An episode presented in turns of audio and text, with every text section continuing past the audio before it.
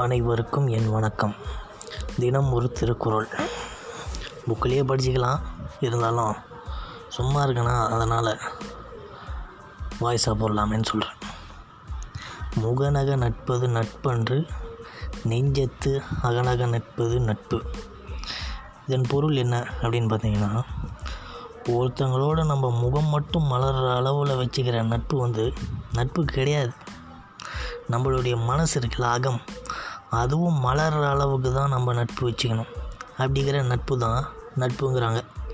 எப்போ? அப்போவே. நன்றி.